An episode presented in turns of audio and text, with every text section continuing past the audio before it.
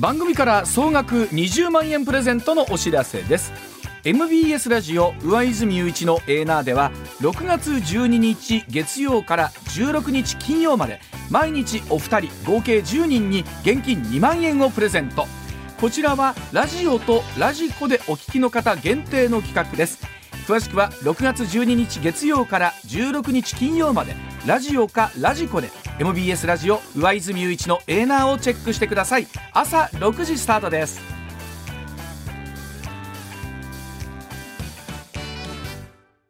真相直撃、それほんまですのん。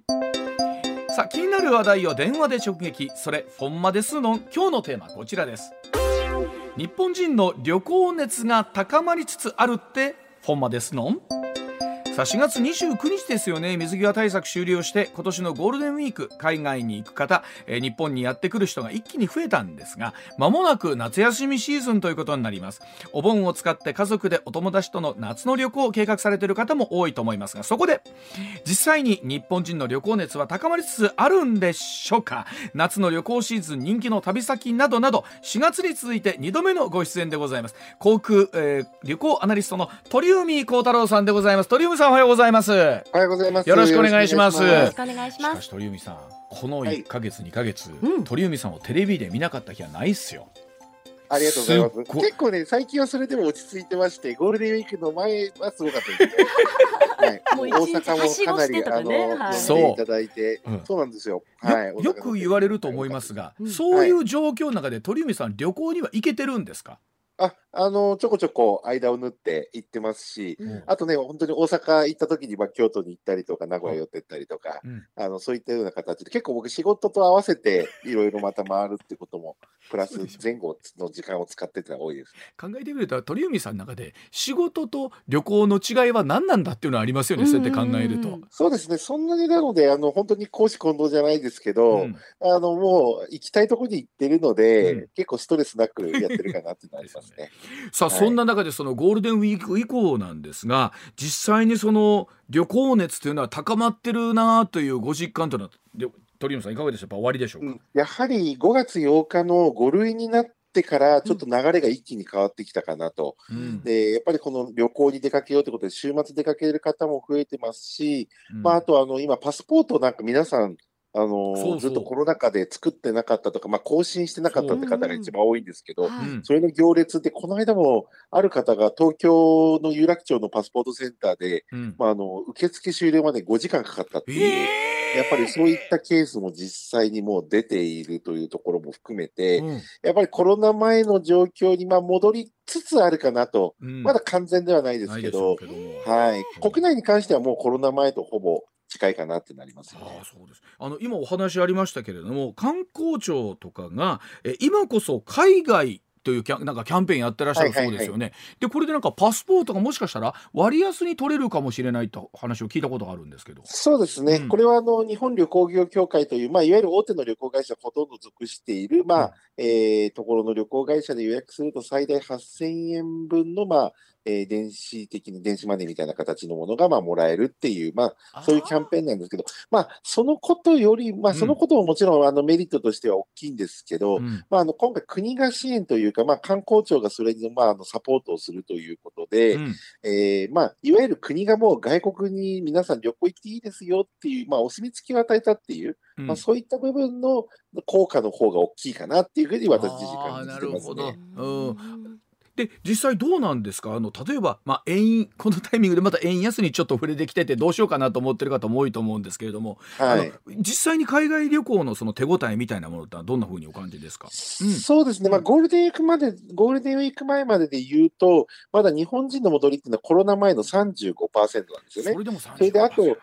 会社の出張とかいわゆる本人がお金を出さなくても済むようなものとか、あと会社の営業成績良かったしインセンティブ旅行とか、そういうのは動いているので、で単純に旅行者だけ行くとまだ 25% 前後かなっていう感じなんですよ。でこれがね、おそらく夏の状況でいうと5割ぐらいに戻るかなっていう、今まだやっぱり円安の影響っていうのがやっぱり5割ぐらいまだあるかなっていう感じはあります。でも海外行っても高いなってきっと思うんでしょうしね。そう、もうハワイとか本当アメリカ本土行くともう大体 1.5 倍から2倍現地で使うお金は確実にかかりますので、だからそこまでして出かけたいっていう、ね、例えば僕も行きましたけど大谷選手見に行くとかっていう、はい、うん、なんかそれ以上その物価が高くても上回る目的があれば皆さん出かけるし、ね、そうじゃなければ、まあ、韓国とか比較的、まあ、アジアの近場に出かけるっていう方が強いかなって。燃料サーチャージとかも高いですよね。はい、もうね、燃料サーチャージね。まあまあ、でどうなんですか実際海外で。まずじゃあ先に聞くと人気っていうのは鳥山さんどちらなんですか？いや、今やっぱりもうアジアですね。アジアですか。特に韓国、それからあとはベトナム、うん、それからタイ、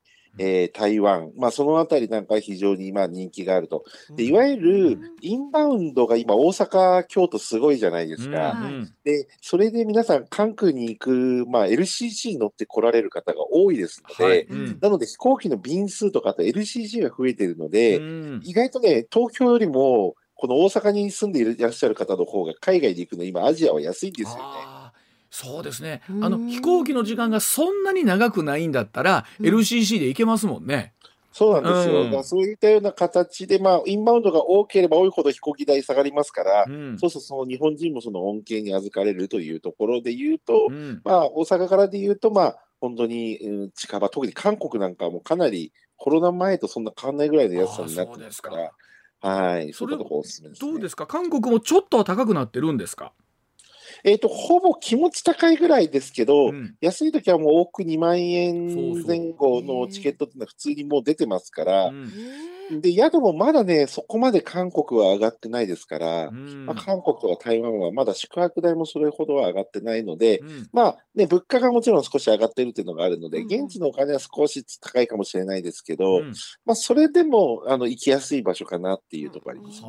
もうだいぶ夏休み埋まってきてる感じですか？いや、まだまだそれ以上に飛行機の便数が今韓国便は多いので、まだ全然狙い目です、ね。まだ全然狙い目。韓国はまだ予約してない人でも大丈夫なんです。全然楽々間に合いますね。そう、でも本当おっしゃったように確かにパスポートをね期限切れてるって方も多いと思いますから、まずそちらですよね。そうですよね。はい、なるほど。では鳥山さん、今度国内ですけれども、はい、国内とはどうなんですか？旅行今人気も含めてですけれども。いや、もう国内に関しては、まあ、ゴールデンウィークでかなり戻ってきまして、先ほどまあ5類になった5月8日以降はまたさらに今もうほとんど気にせずに旅行行くと、まあ、特に旅行先に行くと、まあ、かなりマスクを外す人も増えてきたなっていう、そのいわゆる通勤列車なんかですとまだ半分以上の方はされている方と多いと思いますけど、で、まあ、そういったところで言うとやっぱりあとインバウンドの戻りがすごいじゃないですか。それによっても今大阪、京都、それから東京は特にこの3都市に関してはもうホテル代も今かなり上がっているっていう状況で、もうシングルで1万円でも取れない日っていうのが、まあ、いくつか出ているっていう、まあ、そういう状況がありますんで、で今年やっぱりまだねそれでも外国人の戻りが遅いところが狙い目かなっていう感じ。例えばいや、やっぱり離島ですね、島ですね。沖縄本島はちょっと混んでるけど、宮古島、石垣島とか、あとまあ鹿児島で言えば、まあ、例えば屋久島とか、まあ、そういうちょっと離島狙いがいいかなっていうところで、今見てますね。で、それと同等で、あと今、大問題がやっぱりまだ起こりそうなのがレンタカーですね。レンタカーのやっぱり台数がまだやっぱり足りてなくてですね。そう、一時期はちょっと普通の時期まで足りてなかった。それは一応解消されたんですけど、これから夏休みもし旅行に、まあ、これ全国行かれる方すべてに共通するんですけど、まず飛行機とかホテルって、まあ、料金を見ながら、レンタカーを確認っていうのが、まあ、ちゃんとそれなりの安い金額で取れるかっていうのがまず大事になってくる。特に沖縄とか離島とかなんてもうレンタカーないとですもんね、あの辺りはね。そうなんです、それで1日中には3万円とか4万円とか、ね、場合によっては軽トラになるとか、なんかそういう話過去に沖縄ではありましたので、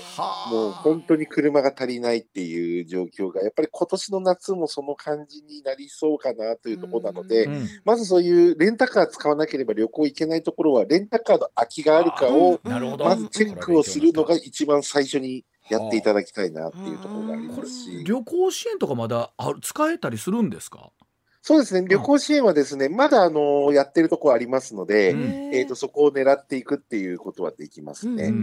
ほとんどのところ6月で終了なんですけど、6月30日で終わるとこ多いんですけど、北海道、山口、高知が7月14日まで、で福井、大分、沖縄が7月20日まで、で宮城県が7月21日までと、7月若干やってるところありますので、宮城ね。で特に沖縄がね、予算の枠がまだ結構あるという話なので、沖縄なんかですと結構使える機会が多いですし、あと旅行予約サイトとかで取れないときは結構ホテルに直接連絡して旅行支援使いたいですっていうと、使えるケースがありますので、はい、なのでホテルのホームページで取れるケースもありますので、直接予約の方が取りやすいから旅行支援適用はしやすいかなっていう状況は今ありますね。鳥海さんが最近行ったところで、国の内外ね、国内外問わず、はい、良かったなって最近。台湾ですね。台湾、その台湾良かったですか。5月ちょっと出張で行ったんですけど、いやもう今ね、生マンゴーの時期に入りましたんで、もちろん小籠包とかそういうのヤムチャなんか美味しいのも、これも言うまでもないんですけど、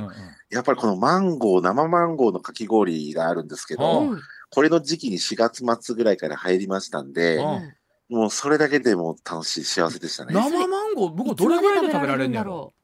まだいけるんだ。まだってこれ今シーズン入ったばっかりです。入ったばっかり。4月末ぐらいからなので、冬がダメなんでマンゴーは。これちなみに台湾ってご予算的にはね、普通に行ったらどれぐらいの相場ぐらいからあるんですか。そうですね、飛行機がまあ往復4万円5万円ぐらいで買えると思うので、でホテルもまあツインで1泊1万円から2万円程度っていうのがまあ大筋であるので、まあそんなに、はい、であと週末だけでね、2泊3日金土日でも行けますし、まあ人によってはもう土日1泊で行かれる方とか、まああとね、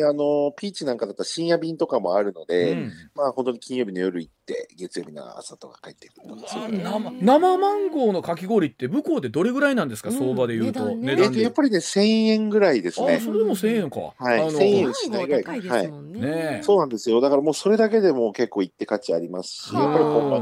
もちろん小籠包とか、あとルーローファンって豚肉の肉混ぜるやつがあったりとか、もういろんなものがありますので、やっぱり台湾は今気軽に行きやすいところで、